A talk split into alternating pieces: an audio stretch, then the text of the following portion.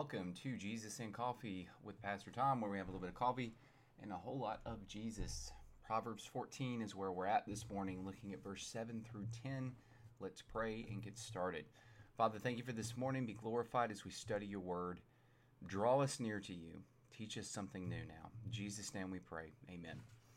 Okay, so we're going to look at four verses this morning and we have more practical wisdom. These are little fortune cookie statements that Solomon's giving us in Proverbs. Um, that's what I call them anyway. Last couple chapters, and he just gives practical statements. Some of them connect together, um, some of them not so much, but ultimately they all really do because all of them are based off of the two greatest commandments loving God and loving others. All of them seem to have a practical, just a practical daily application um, to your life, but they also have a spiritual um, application as well. And so I try to bring those out as we talk about them so that all of that connects because Solomon's very wise.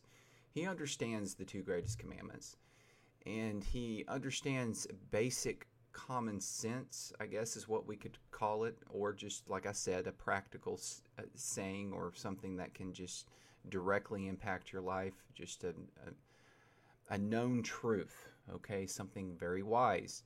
But those things also connect or are interwoven in with our spiritual life as well. The unseen. I guess another way to say it is the seen and the unseen connect and he's really good at doing that um, through Proverbs with these little statements. So let's go ahead and, and start here in verse 7 and work our way down. So, verse 7 says, Leave the presence of a fool, for there you do not meet words of knowledge. Sounds very straightforward and just common sense, right? who wants to be around someone who is being foolish and they're not encouraging, they're not uplifting, they're not um, displaying themselves in a proper manner that um, reflects the glory of God. You know, and we can go on forever talking about what a fool is. According to Solomon, a fool is someone who rejects God's righteousness, okay? Rejects um, fearing the Lord. That's ultimately what a fool is in Proverbs, according to Solomon. But um, this goes a little bit deeper. So we can connect this with the New Testament. And this has a lot to do with, with the two greatest commandments as well, and we'll see that too. So, um, you're you're a Christian, okay, and and you know Jesus, and you understand the gospel, and you want to explain it to someone. And let's say you're telling someone the gospel and why you believe what you believe, and they're not really listening. They're they're making a light of it or making a joke out of it. They're being foolish you're in their presence and you're trying to share the gospel and they're just being foolish and they're hard-hearted and they're just not taking it seriously at all almost in a way mocking you. So don't hang around. Don't continue. Leave the presence of a fool. There's there's a passage in the new testament where jesus sends out the disciples pretty much on a, a um, mission work and they were supposed to go door to door sharing the, the truth of the gospel that he was teaching. Now, this was before Jesus had finished his ministry, it was before he had died on the cross.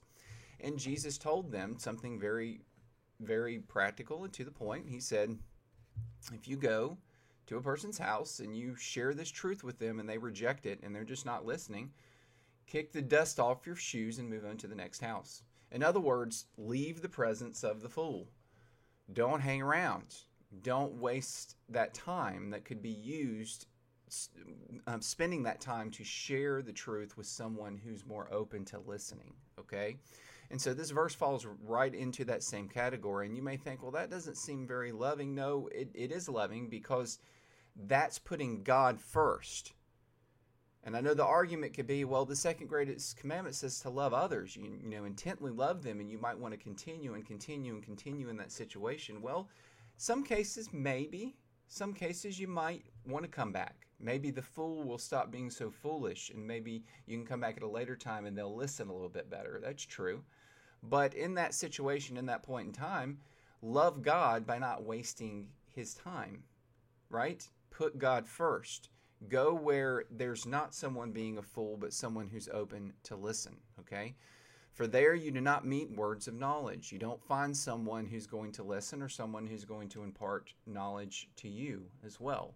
All right? So that's just a very straightforward thing. And in a spiritual sense, as a believer, um, you want to be around people who are uplifting and encouraging. Those are the people you want to have that cr- a close friendship with. This doesn't mean that you don't have friendships with non-believers or people who are foolish, or maybe someone who claims to be a believer and they're acting a fool. It doesn't mean you don't have anything to do with them. It doesn't mean you shun them. It means that the people who you have the closest, tightest, close knit relationship with in your life needs to be fellow believers as a Christian who will uplift you and push you towards seeking after God in everything you do. Okay? That's that's going to be the most beneficial for you in your own development and growth. All right, so let's move on to verse 8. Spend a lot of time on that one. Verse 8 says, The wisdom of the prudent is to discern his way, but the folly of fools is deceiving. Now, this one kind of follows and piggybacks into verse 7. The wisdom of the prudent. Prudent, another way to understand prudent is shrewdness. And a prudent or shrewd person is not someone who is stubborn, okay? We need to understand that, although it may come across that way, but it's someone who is patient and thinks about the situation at hand before making a decision. They contemplate God's wisdom and guidance in a situation, okay? They don't rush into things as Elvis says, right? Elvis knows, but he does it anyway, okay? Wise men say only fools rush in. Well, that's true. Fools do just rush in and they aren't very prudent and they don't think.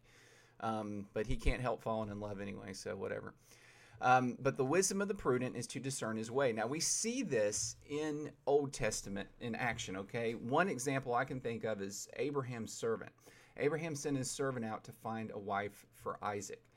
And we follow the story of this servant. And all along the way in his journey looking for Isaac a wife, he was constantly stopping, patiently praying to the Lord, asking for God to give him wisdom and guidance and direction. He was being very prudent. He didn't just rush out, I don't want to be on this trip. I don't want to do this for Abraham. I'm just going to go find some woman that looks pretty and bring her back, and that be it. And that's not his approach. That would been that would have been foolish. He was patient, he was prudent, he discerned his way by seeking after God's wisdom. And we need to do that as well in our life not just rush into things, but constantly seeking after God's guidance and direction. We need to be prudent, okay, not a fool. Verse 9 says, Fools mock at the guilt offering, but the upright enjoy acceptance.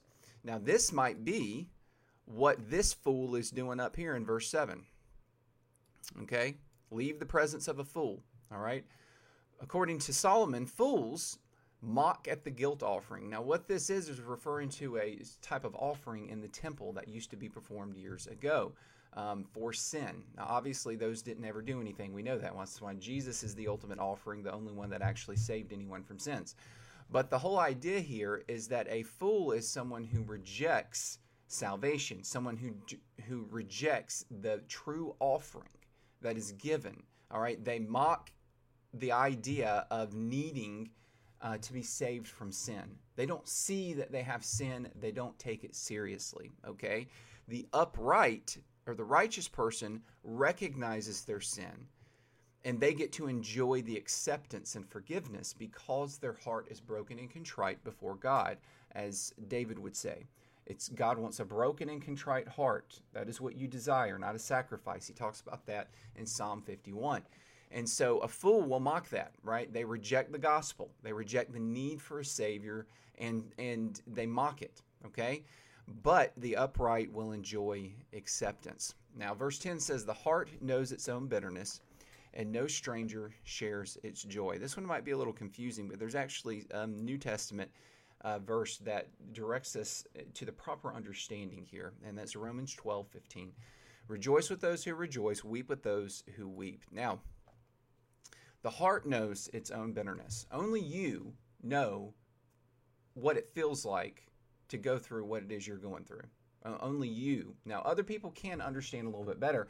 And the way we know that is because if you share a similar situation.